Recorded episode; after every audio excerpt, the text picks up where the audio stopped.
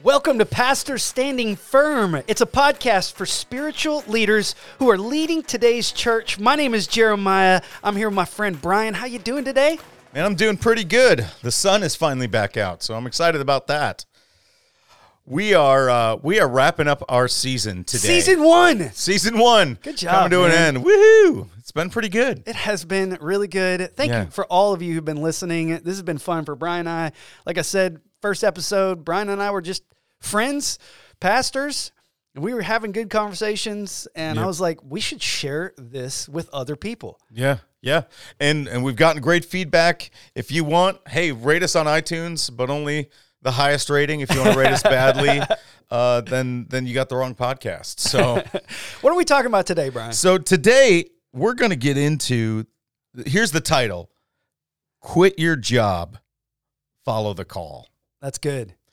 And what I want to talk about today, what we want to dive into is the idea of embracing knowing God, his presence, actual fruit, making disciples and leaving lame attempts at innovation, ideas of attraction, really gimmicks, you know, uh, embracing a little bit more the supernatural in the ordinary than the high experience.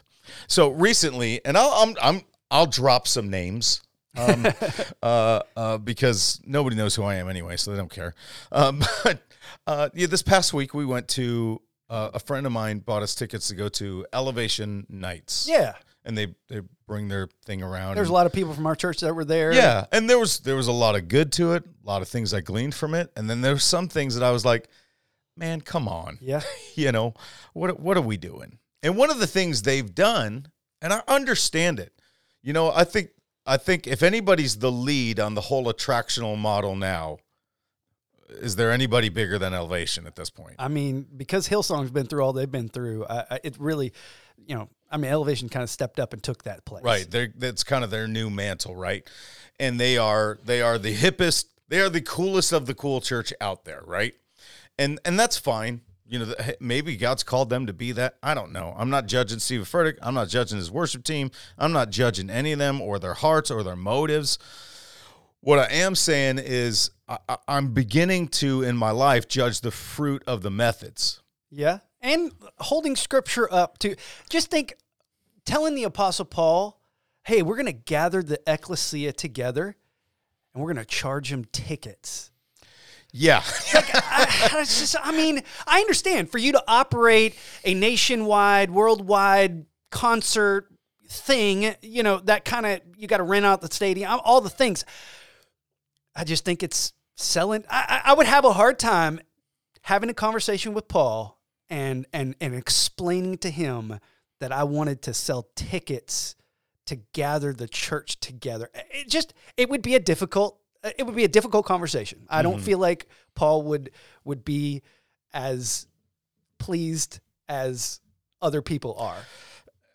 and and I again I had moments where I felt like the Lord's presence was there and he spoke to me and other moments where I was like ah I'm going to go to the bathroom. Yeah. You know, but one of the moments that probably was the most it may feel trivial but was the most upsetting to me. At one point one of their vocalists, they have numerous vocalists and they all have, you know, dynamo voices, of course. One of them goes off on kind of a vocal tangent and man the guy can sing you know it, it sings i mean he's singing alto as a man you know uh he just wailing and it was it was like wow that guy can really sing and as they're done and and just as a music guy i'm never a fan. What i don't like about elevation this is musical this is not spiritual. As a musical guy like there's no dynamics. Everything's just big you know and i'm like yeah that i musically i don't like that. Like i want a moment of reflection. I want a moment that you know why does everything crescendo? Everything. And that that's but again that's neither here nor there. That's not a spiritual argument. There's no scripture there. That's just a musical preference.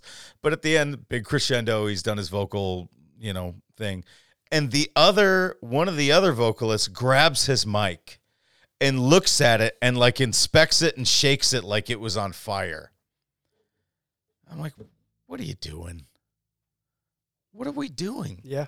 you know, these are the moments that I'm saying Guys, this is a gimmick. It's a show. You know, I I I was just telling you right before the podcast. I recently watched the movie Church People, which is not great. It's a Christian film that we decided to put a Christian comedian in the lead role instead of an actor. And you know, they did their best and they tried and and and there's some good moments in the movie and and there's it's choppy and not great, but uh, like a lot of Christian films that are just trying to make a dent, and that's cool. Uh, I I do actually appreciate and honor the effort, like they're trying. Um, but there's a moment, you know, in that movie where they say, and this is what I want to get to. He says, you know, uh, the, the, the lead pastor is trying to go bigger and bigger. And he says, he goes, I don't understand, like, bigger than the resurrection? And it's like, there it is. Bigger than the gospel? Can you get bigger than what Jesus did? Say it, man. Can you move? Can you improve upon what happened at Calvary? Can we improve upon Pentecost and the Word of God? And what the heck happened to us that we even started trying? Yeah. And I am guilty. Me. I am. What's funny is, you know, I go back and watch videos. I got some videos just the other day of when I was helping with like a middle middle school boys group, and we had to do like a little end of year performance thing. And I just thought they were so awesome. And I look back and I'm like, you know, this was fun, and I loved watching my kids, but this wasn't good, you know. And yet we're we're so convinced, you know. And I feel like so much of this ends up being like our righteousness is filthy rags. Mm. Like, what's changing? So here's the question I want to ask you, and i am going to throw this question at you. Right? You, I didn't. I, I, I probably met the Lord in a mega church, and then I went to a Bible college. But then, post Bible college, I've been in average and small and medium churches. Yeah. You've been in around the mega thing, Yeah. and kind of have pulled back, right? So we we're opposite experiences, right? Yeah. and and I think that that's what makes this podcast great. But as the person who led you to the Lord and discipled you, were they a big name? They were not. They they were very very nobodies, but they're the ones who took that time to listen to the Lord and let God use them. And you know, you wouldn't know anybody that I mean, you wouldn't know Mike White, but he was the single biggest influence for God's work in my life than anybody. Well, tell me about it. Tell me, what did he do? What? So I was in Teen Challenge. Uh, I had a drug problem as a teenager and uh, got in trouble, got arrested, got court ordered to go to Teen Challenge. It's a drug rehab program. 12 months I spent there. Mike was one of the counselors there. He his father was a very wealthy businessman in Miami, Florida. So this was in Florida that it took place. I was in I was in Orlando going to Teen Challenge and Mike had cocaine addiction. I mean, he had to like he would say because he was a big large man very loud very commanding. He had this haircut. He looked like he-man. Uh, if you remember the blonde hair that kind of came down he was just he was just enormous right? And because he had done drugs for so long he was just crazy right? And so he would say you know, I snorted, I snorted so much cocaine that I could stick my finger like through my nose into the other nostril. Like, I mean, he was just, and I just thought, man, this guy has had an encounter with God. Mm. And for me, I was just like, I'll follow you. And so he was going to go and be the director of a teen challenge in Barbados. And so I raised support. I got my plane ticket. I was all ready to go to go to Barbados to follow Mike because I was like, look, I'm going to I'm going to stick with this guy as long as I can because like he's he's got something in him that I really need in my life, you know. And uh, went to Barbados. He ended up not going, and that's kind of where God, you know, said you don't need him anymore. I- you, know, you got me. Now you need to learn how to follow me and not just follow another man. So I think for a little while, uh, my my relationship with God was was viewed through what He was teaching me, but eventually God said, "Okay, we're we're we're, we're done with milk. You know, now we need to get to some solid food here." And that's kind of where that went. But that's that's who he was, and and you know, unfortunately, I believe that he fell away from the Lord, and I don't know where he's at today. But you know, it sure was a great great season of my life. Yeah. And like those moments there, the best, dis- right? We've adopted a model and an idea that God wants conversions, but not necessarily disciples. Yeah, No, show me conversion in the Bible. Yeah. I hate to say it, but the sinner's prayer isn't in the Bible. Yeah. Now I have I I offer it. We say it right because there's nothing wrong with saying what's our decision moment. Yeah. I mean, Romans 10, 9 and 10, you know, if you confess with your mouth, believe in your heart. Yep. We see a lot of that even on the day of Pentecost, right? In Acts 2. So, yes, but we never see that being the stopping point. We see, we don't even see that as a separate, like, chapter from the rest of the story. No, it's all one story. And yet we've made it something else. We've found gimmicks of let's have this lighting and let's let's do this and let's make sure it we all there's nothing wrong with excellence and flow, right? The Bible even talks about decency and order and and order, but we have truly pulled ourselves in to a ministry business model that's far more corporate than it is Christ-like. Mm-hmm. I was just having this conversation with our staff the other day, and I, I said to our executive pastor, uh, we were just deep in a conversation thinking about these types of things, and the the conversation got to a point where I said, you know what, I feel like my role as a lead pastor is to be a chaperone hmm. for the church. What I mean by that is a chaperone goes on a trip with the youth group and they're just there to make sure nothing bad happens. Everybody's safe, everybody's not doing bad things, nobody's getting harmed. You're just there to escort the people. And what I mean by that is there are some people who view ministry like you got to have a, a a plan and a vision and a mission and all these values and statements and things and you got to lead and you got to negotiate and you got to cut deals and you got to make things happen you got to convince mm-hmm. this and you got to push this and I'm just like I don't feel any of that pressure do we have a vision? Yes. Are we in a capital campaign right now? Yes. Are we raising money so we can make some improvements on the building? Yes, because it needs it and God put it on my heart this is what we need to do but I'm not like actively like looking for those things. Like mm-hmm. I don't feel like my assignment is I've got to come up with something. It's just, hey, like there are some needs in the body of Christ and I believe and this is what I told our church, this is not a, a fundraising campaign, it's a faith raising campaign. Like all all of my job is to do is to point you towards the one and say, believe what he said. And when you believe what he said, he's going to put all the other pieces in place. And and it just takes all the pressure off of me, man. I, I mean, I'm just, and so when I said I'm like a chaperone, I actually thought about it scripturally. And that's exactly what Paul teaches Timothy in the New Testament. And he teaches Titus. He says, if you desire to be an overseer, Mm. well, an overseer, what do you do? Well, you're just making sure that you're overseeing things. You're not you're not making it happen. Right. Holy Spirit is making it happen. Mm-hmm. All I'm doing is just overseeing it to just make sure, okay, okay, is this in order? And and and I just I, I intervene when things are out of order. Like I handle a lot of problems. I have lots of difficult conversations with people because that's my role. My role as an overseer is I'm gonna make sure things are in order, and when they're out of order, I know what order looks like. And mm. God says, "Go and get my body in order," and that's what I do, and I just order it, and that's it. And I Easter, man, Easter this year, like we didn't do nothing like different. Like we had a great little song mix. Our worship pastor put it together. It was fantastic. It was like some of the greatest hits of Easter songs. You know, because he lives. It wasn't that song, but it was some of the ones that just give you all the feels. Right? It, it was like a, a medley kind of thing. It was Days fantastic. of Elijah. You know, Got yeah. it. There you go. it was it was really cool. I I don't remember the songs, but you can go on. I'm sure you can find it on YouTube somewhere.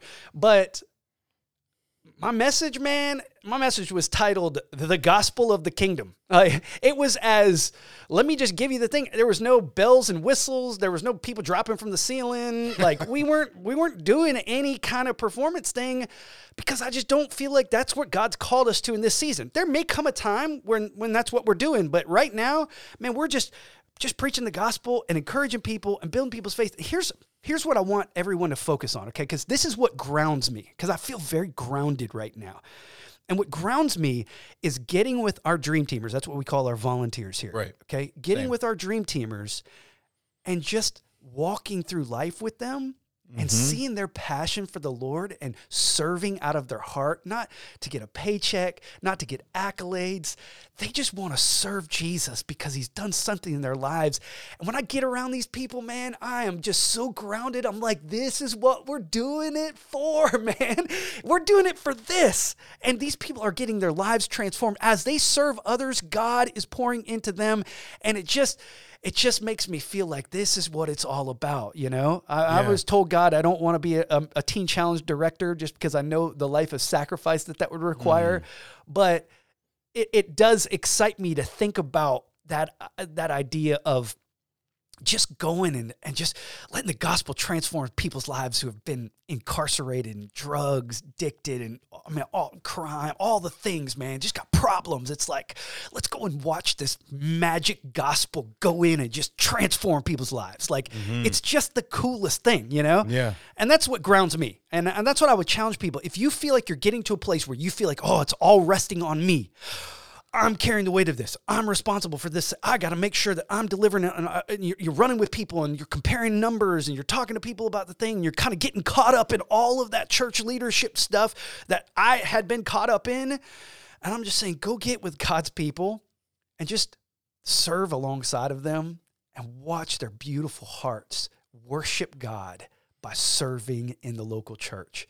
It's just the coolest thing. Yeah. And you watch this change happen in their lives that if you create enough distance between yourself and them, you're not going to see anymore. And that's what we've defined successful lead pastoring as being a CEO, Yeah. right?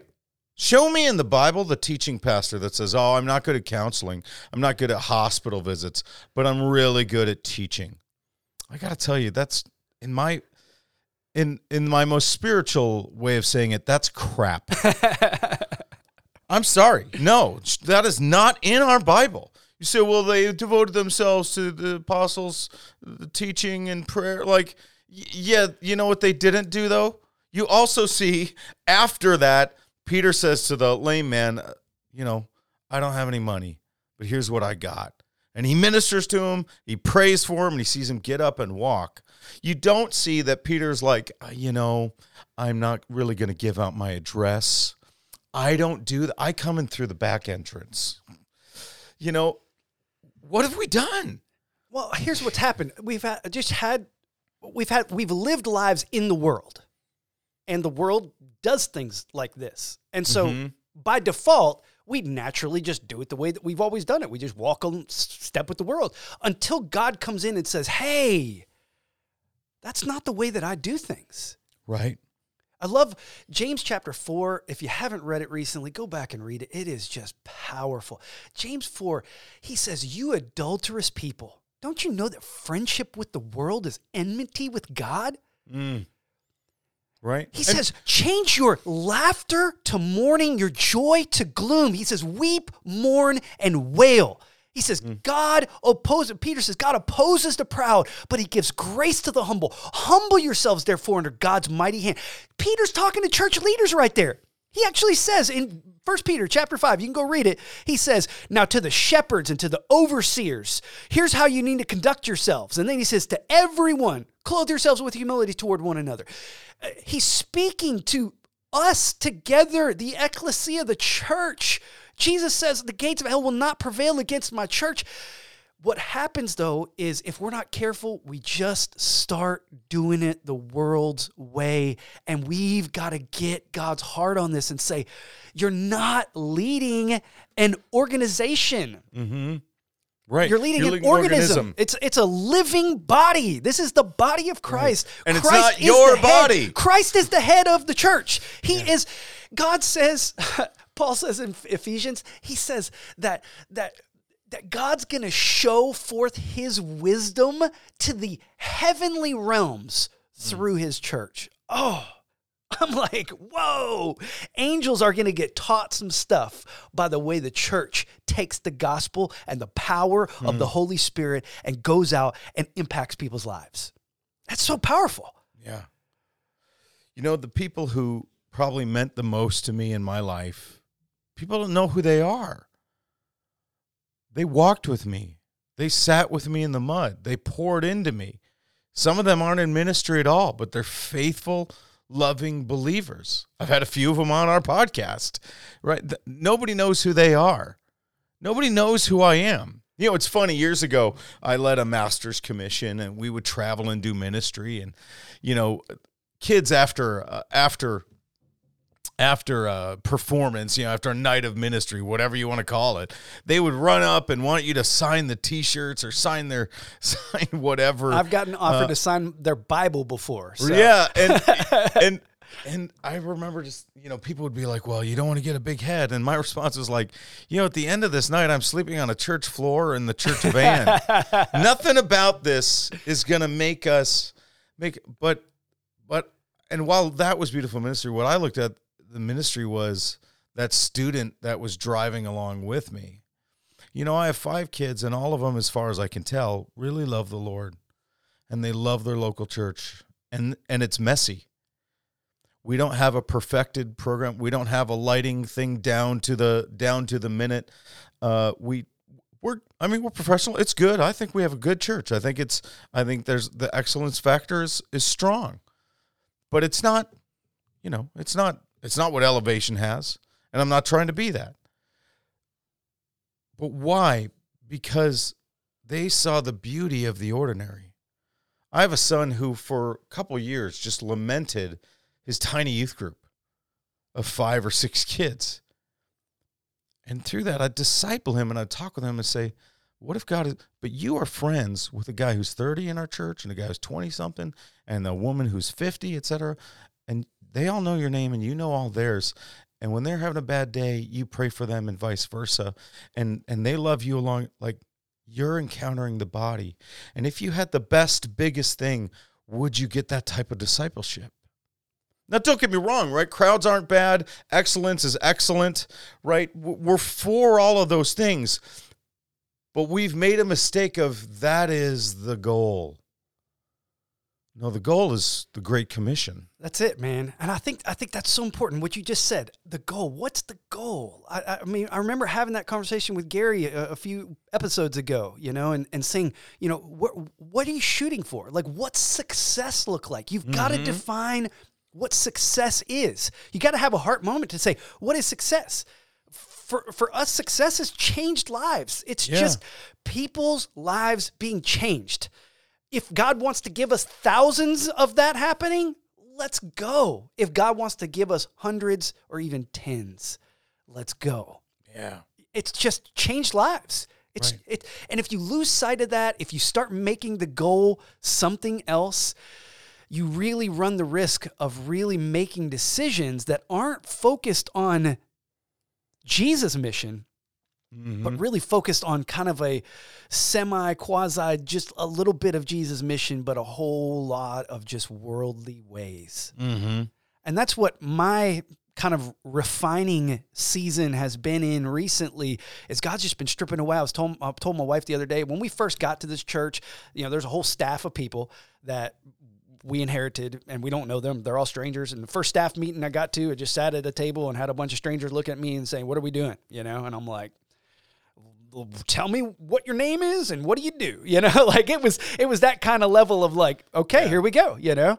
And i told bianca my wife i said you know what? I was like i think the very first thing that we should have done is said i would like everybody to open your bibles to First timothy and we're going to read First timothy Second timothy and titus because this is going to tell us what our job is here like Yeah. Yeah. like that's it. I should have done that. yeah. Oh, yeah, that's why I just I'm feeling so. I need to get the word. I mean, I started reading the ESV instead of NIV recently. Like uh, probably six months or so ago, I told our church, "Hey, if anybody likes to read the Bible that I usually use while we're doing it here, I'm shifting it to ESV because I wanted a more word by word. word translation rather than a thought for thought. Because if you get a thought for thought translation like the NIV, which is what I used for years, is what I grew up using, and memorized a bunch of scripture, and that was the main reason why it took me so long to switch. Because I was like, I don't want to be all misquoting everything. Because you start reading those passages that you read all the time, and they use different words, and it's hard for your brain to say, forget about what you used to, mem-, you know. And mm-hmm. I've just been doing it because I've been so hungry for the word, man. Mm-hmm. I was reading, and my I read the one year Bible. I was reading in uh, uh, Judges uh, about the story of Samson. So I open it up, and there's Samson's parents, and Samson's mom gets a visitation from an angel, and the angel gives his mom specific instructions on what she's supposed to eat Mm-hmm. and drink. Like you're you're going to have a child, and he's going to be a Nazarite from his birth. No mm-hmm. no razor's going to touch his head, and mm-hmm. this is the stuff you need to eat. So she goes and tells her husband. Her husband's like, "Oh my goodness, let's pray and ask God to come back again." So the angel comes back again, and they're like, "I need all the details. Give me all the details. Tell us what where you know where are we supposed to live? What are we supposed to?" Blah, blah, blah. And the angel says, "I told the woman, you're supposed to eat this." Mm-hmm. Do it. like Yeah. there is no more details given to you. Just do it. And so that's the way I've been posturing our uh, my life, my leadership. Uh, I've just been posturing in such a way that I'm just going to do what he says to do, and I'm going to watch him do it, and I'm going to just watch it and have fun. I'm just going to enjoy the ride. And and that's what we've been doing. And that's that's as simple as it gets for me. Yeah, I've found that the more we leaned into the purity of the word, of reaching people, of loving lives, of saying, you know what, an ordinary Sunday is fine, a low Sunday is fine. Matter of fact, maybe God's in it. There's a crazy thought, things like that. The more I did, the more fruit we saw. Yeah. The more I, it felt like I wasn't trying to sit on the throne. Yeah. You know what I found? I, I got a big butt, and my thro- butt doesn't fit that throne. you know, like I don't belong in it. You know, uh, it it it's not a place for me to be, and that's good news, not bad news. One of the stories that comes to me, and that, this is just me being real transparent. Before we launched, I was just absolutely terrified, like because we didn't borrow money because I felt like the Holy Spirit spoke and said, "Don't borrow any money. Do this in faith." And uh, that doesn't happen to me a lot in my life, like where God says, "Do this entirely in faith." So if you're like, "Oh, he's one of those faith guys," like, I'm actually not. Um, I'm pretty pragmatic, and and I was like, "All right, Lord." And we are weeks from launch, two three weeks from launch, and I am just absolutely terrified. And there's money there. People have donated.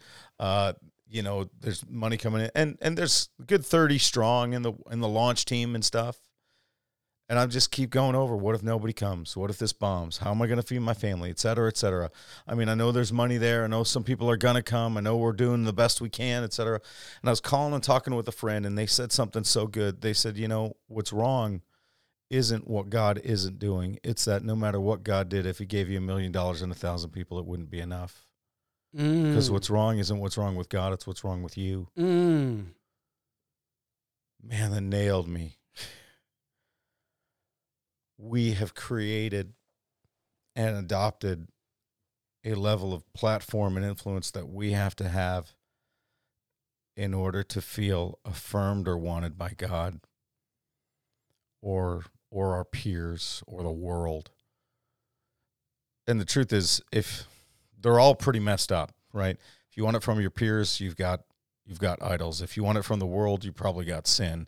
And if you want that from God, you've got a bad theology because he's already done it. It's already finished and he already approves of you.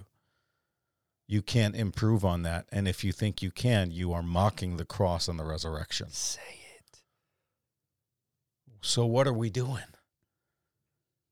Why aren't we out there loving and serving our people and simplifying it? Let preach the gospel, make him known, and and don't worry about the rest. Stop. I, I get it. We all have to make we have to make hard decisions and we we have to cast vision and things like that. I do get the, all that, right? I understand that that's part of the deal. But what if you took yourself off the throne and just said, you know, God, I'm going to trust you to lead it here? Let let me, let me let me frame it like this. Okay, so we're in this capital campaign, and Mm-hmm. we we received pledges, and we got these projects, and our elder board's about to meet. We're going to distribute some funds and do some construction things around here. It's going to be very exciting, right? So one of the things that I've heard from the Lord is make sure you keep the vision in front of people, like keep mentioning it. Like you got to talk about it a lot because they're not thinking about it unless you're leading them to think about it, you know. And so I'm like, okay, so we're going to do that, you know, but what I'm doing is I'm leaning into this season of just being there with the people and serving people and loving people. And I mean just it's just it's just really fun you know? Like I said with all the dream teamers just working alongside of them you know? Going and serving you know in the parking lot. Just you know every Sunday morning I'm out greeting people. I'm opening the front door up and you know people are just it's just I just love it. I'm just having a great time with it. But what I'm finding is God is doing some of the things for me without mm. me even having to do it. So we had this testimony video we did this past Sunday where there was a woman in our church who came to one of our pastors and was saying, "Hey, when you delivered this idea right here through God's word, it spoke to me and this is what I did in my life." And and they were like, "Hey, can we record a video of this person and show it because it goes with the the capital campaign?" Mm-hmm.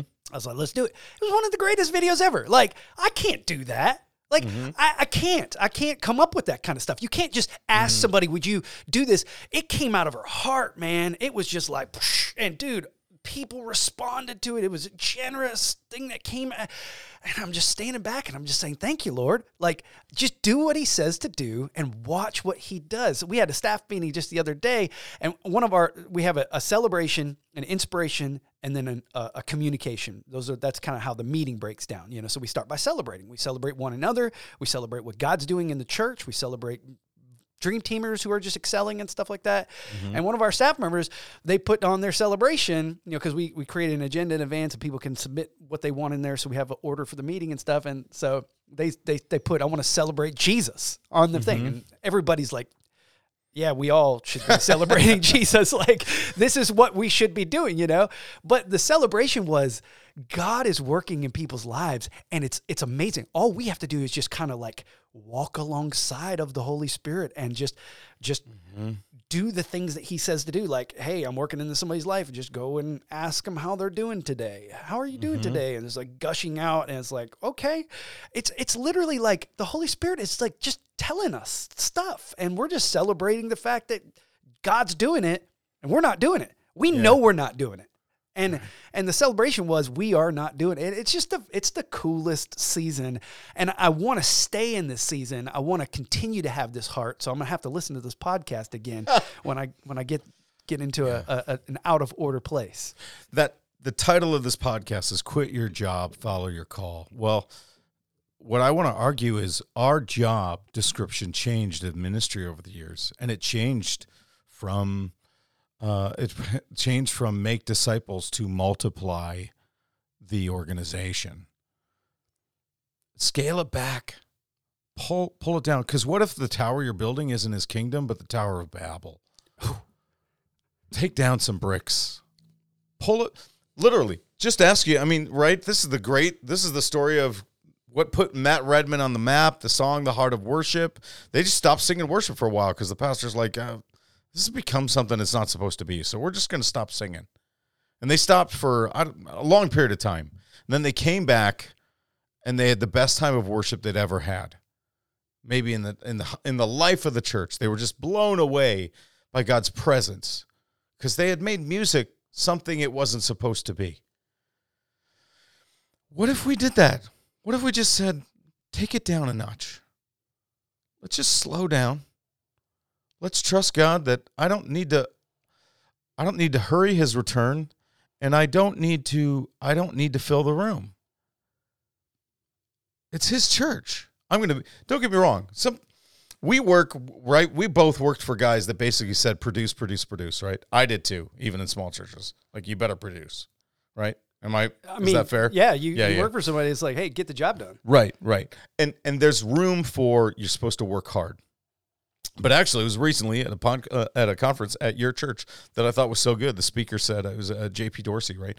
He said, you know, all these pastors that have this mentality that there's all these people in ministry trying to get away with it and be lazy. Who are they? I haven't met them. Who chooses a lesser of an income for a 24 seven on call job? You know that has the really the eternal benefits and retirement rewards on the other side of death. Not not a lot of people are like sign me up for that one right? It is a higher calling and harder than most jobs. That's not me saying we're better than it, it is. It's different. It's a lifestyle. And so if we've chosen that, we've got this mentality that all these people are trying to get out of work and they're not. Right? Let's honor them. Let's love them and say we're all going to work hard. we're all going to be faithful. We're all going to keep our hand on the plow. But there's a difference between keeping your hand on the plow and trying to make it rain and make the sun shine and make the thing grow. And and if you push faster and harder, like, no, just just you are you are unequally yoked with the Father. And you know the, the yokes. I'll unpack this for those who don't know. But if you're a spiritual leader, you probably do, right? Those oxen yokes, they could be adjusted, they could be changed. And Jesus said, you know, uh, my yoke is easy, my burden is light, because they could take a weak oxen and attach them to the strongest Yeah. one, and the weak one's going along thinking, I'm just as strong as the big guy. Yeah. Because, and it's like, no, no, you're not. You're, you're doing virtually nothing. You don't realize the weight of ministry isn't supposed to be on your shoulders. Yes.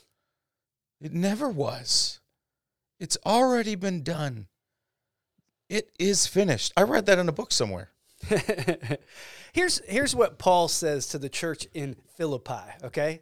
Philippians chapter 1 starting in verse 18. He says, "What then? Only that in every way whether in pretense or in truth Christ is proclaimed, and in that I rejoice. Yes, and I will rejoice." Here's what he says to this church. He says, For I know that through your prayers and the help of the Spirit of Jesus Christ will turn out for my deliverance, because he's in jail. And it is my eager expectation and hope that I will not at all be ashamed. But it is with that that I have full courage now, as Christ will always be honored in my body, whether by life or by death. For me to live is Christ and to die is gain. Listen to his perspective here as he explains this idea. To live is Christ, to die is gain. I would dare say that in the American church, for a large part, to die is not gain.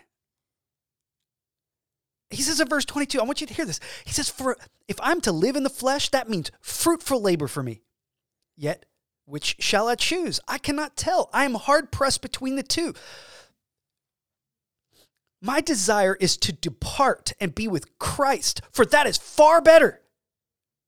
Mm-hmm. But to remain in the flesh is more necessary on your account. Oof. Convinced of this, I know that I will remain and continue with you for all your progress and your joy in the faith, so that in me you may have ample cause to glory in Christ Jesus because of my coming to you again.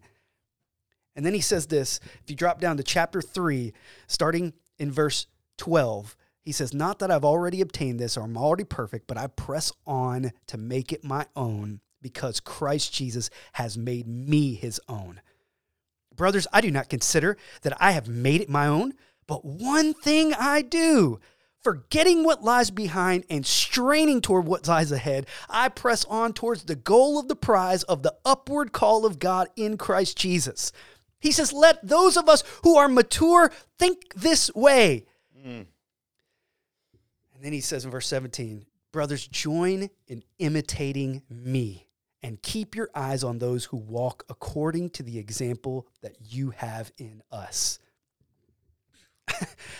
it's just people, people, people, people, people, and I'm going to be with Christ someday. People, people, people, people, people, and I'm going to be with Christ someday. He just, he, he never, the New Testament is our book. It's our guide. It's our guide. It is, it is what we do. Jeremiah, I missed the growth percentage point that he I said they were supposed to get to there. And then I also missed how they were supposed to contextualize the gospel into uh, either either something race based or something uh, uh, prosperity based or like because because church is in an organization that the world recognizes and you have a 501c3 and you're registered with the government and all this thing you got signs and you got ordinances in your local city and you got all these things it, you can forget that that the, the gospel thrives in an environment. It just it just thrives in an environment where you're just pointing people to the father and saying look hmm. at what god can do and, and so that's that's what my wife really kind of has been pouring in the, these things to me through, out of her relationship with God, and it's just been it's just been so good.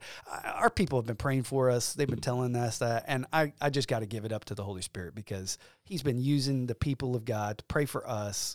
He's been working in our lives in an extraordinary way, and just cutting out some of the stuff that doesn't matter. Yeah.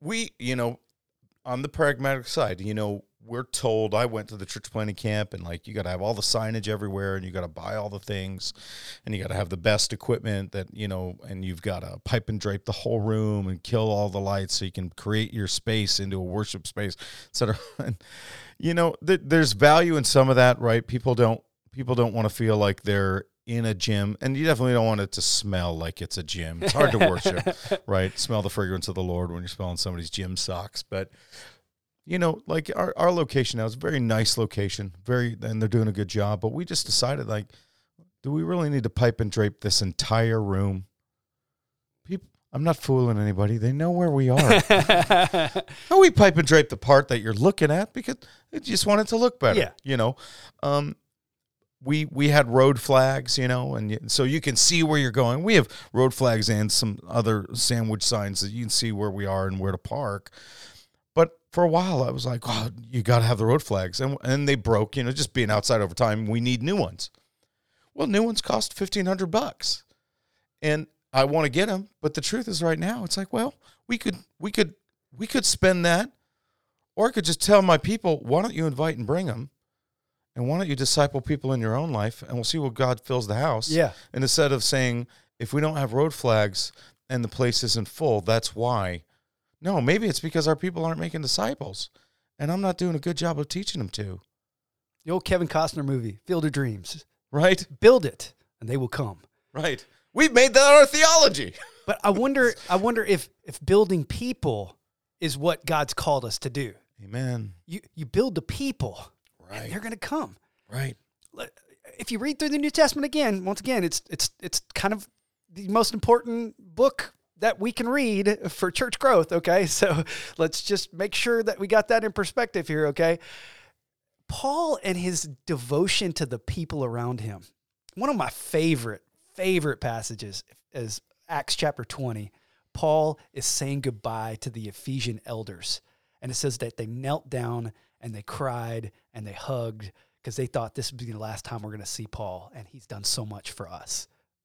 It's just, it just says relationship with people. And and Paul's letters, I mean, he gets done writing his letters and he's like, and so and so, give a shout out to them. And he gives the little shout. Remember radio stations back in the day? They're like, who you want to give a shout out to? You know? Paul was just shouting out people, man. and I just think that we've got to get that perspective Yeah. again and say, what am I doing? I'm building people. I'm listening to the Lord. I'm building people and I'm giving shout outs, mm. man. Like, that's Yeah. what I'm doing. Here we go. Measure the fruit of the tree, not the size of the room. Man. Measure the change in the life, not the change in the size. Let's start doing that. And listen, when you do that, I guarantee you the gospel will take effect and you will see people's lives being transformed and the house will be filled. Eh, Like it's just gonna happen. And you've just got to have a faith mentality that says, I'm gonna focus on what I'm supposed to focus on and I'm gonna let God lead me. He's gonna bring in the business person into your church who, who who's just got that business acumen and they are gonna know exactly the decisions to make. They're gonna join your elder board, they're gonna start pushing that forward, and you're just gonna sit back and be like, I'm just gonna keep pouring into people. I'm just And gonna keep pouring into people. I'm just gonna keep pouring into people. What what look at what God's doing. There's a banker who comes in and they're gonna negotiate. Oh, okay, we're gonna get that building. We're gonna buy that land. We're in groundbreaking. Like, I mean, it's gonna happen for you Yeah. guys.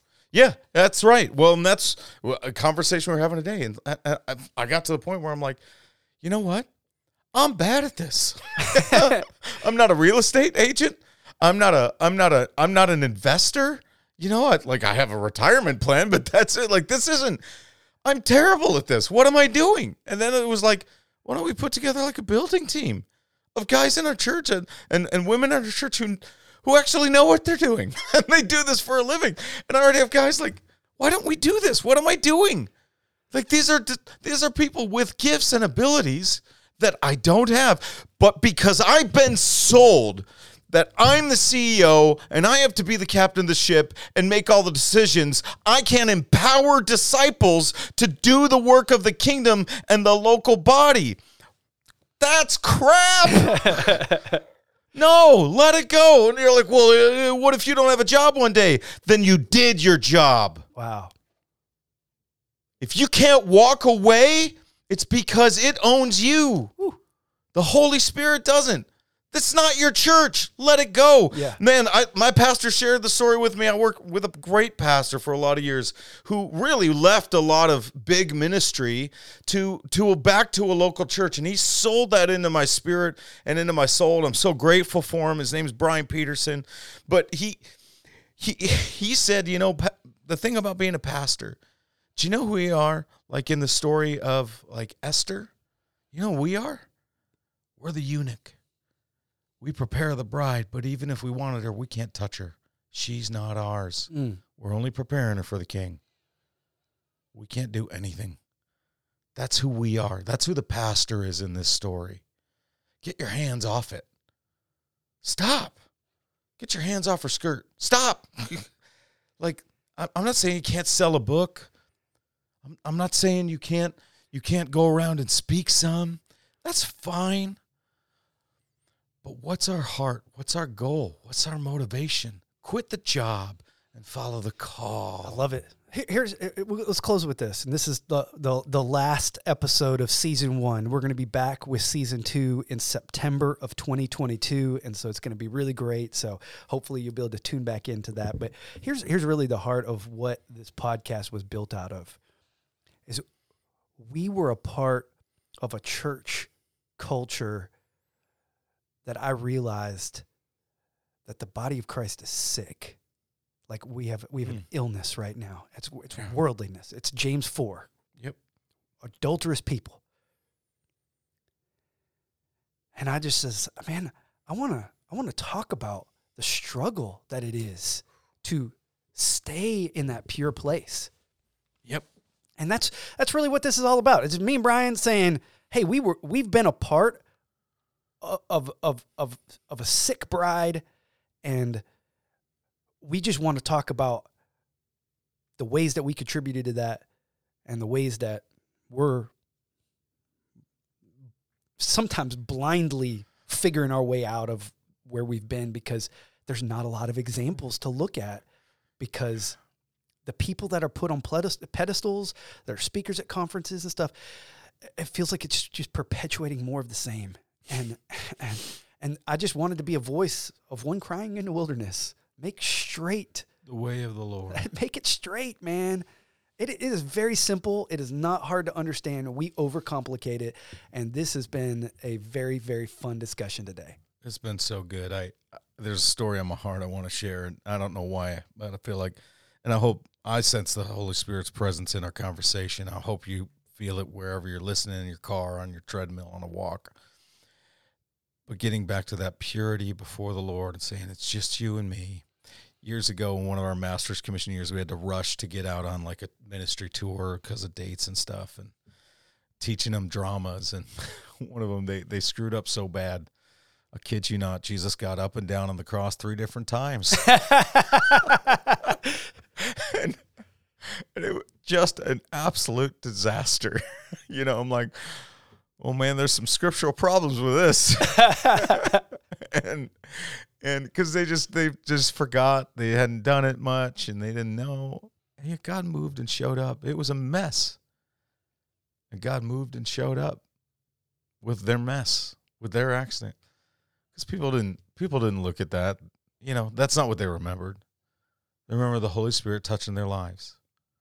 You know, at the biggest mega thing, is that what you remember? Do you remember the Holy Spirit touching your heart? It really wasn't about if it was big or small. Nobody cares. I don't care if your church is big. And don't don't send us any emails saying I turned in my resignation. Now what? That's not what the title of the show means. What I'm saying is follow the get back to Get the- back. the, heart of worship scale it back get get back into the holy of holies get back to the place lord i want to hear from you speak to me use me make me live supernaturally again and not just in the natural It's been good. It's been a fun season. Can't wait for season two. Thanks for joining us on Pastors Standing Firm. Brian, I love when you say it. Go ahead and close us out. Pastors, leaders, people of the Spirit, when you've done all you know to do, stand.